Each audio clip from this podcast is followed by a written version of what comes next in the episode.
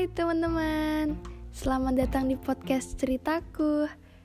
Jadi di episode ketiga kali ini aku mau ngucapin banyak terima kasih pertama-tama karena kalian udah mau nge-support aku, udah mau kasih komentar juga yang positif buat podcast aku, dan makasih juga udah mau kebantu aku buat share dan tag di Instagram aku juga.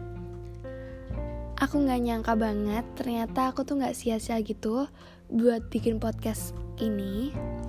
Karena jujur ya, aku tuh butuh percaya diri yang tinggi gitu buat bikin tulisan ini. Yang semoga nantinya tuh bisa bikin kalian terhibur atau menginspirasi juga. Tapi dengan adanya kalian sekarang yang katanya sih udah seneng banget denger podcast aku, makasih ya karena kalian aku jadi lebih percaya diri lagi dan lebih semangat lagi buat bikin podcast selanjutnya. Di episode ketiga kali ini, semoga semakin bisa ke bawah alurnya ya teman-teman. Siapa tahu kalian ada yang pernah merasakannya, atau mungkin sedang mengalaminya. Jadi semoga bisa jadi pengalaman juga. Selamat mendengarkan semuanya.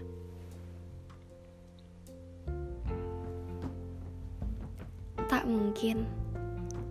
Bukan ini aku saja yang salah. Menentukan pilihanku untuk dia, lalu menyia-nyiakan orang yang harusnya bisa bersama sampai saat ini.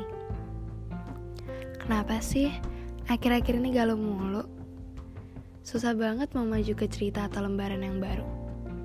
Susah banget, beneran, gak bohong. Apa ya karena lembaran sebelumnya lebih berwarna?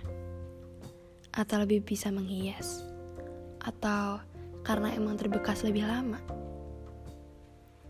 Ya elah, buka lembaran baru kenapa nggak gampang buat tulisan aja ya? Yang kayak berhayal gitu isinya. Atau justru berangan-angan dalam lamunan gitu. Anda ya segampang gitu. Mungkin ceritaku akan jauh lebih indah. Tapi kadang pilihan juga bisa yang membuat ini menjadi berantakan teman-teman.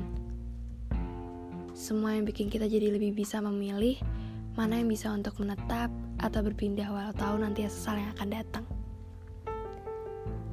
Aku pernah ngerasain ya teman-teman. Emang gak seindah cerita yang aku ingin sih. Tapi dia tuh kayak bisa buat teka-teki yang kayaknya kalau aku berhasil jawab, aku bisa dapat hadiah yang emang bikin aku seseneng itu. Cara dia ngegambarin aku tuh beda tapi aku tahu, semesta emang yang udah ngatur jalanku dengan jalannya dia.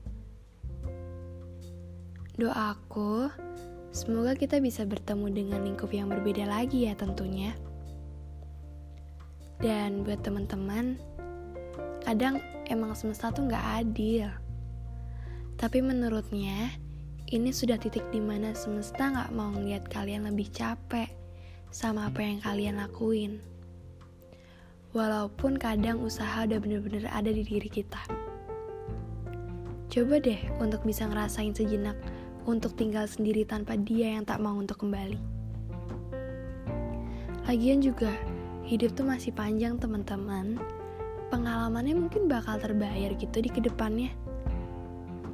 Intinya, pernah merasakan itu lebih baik daripada kamu belum merasakan apa pun dalam setiap prosesnya.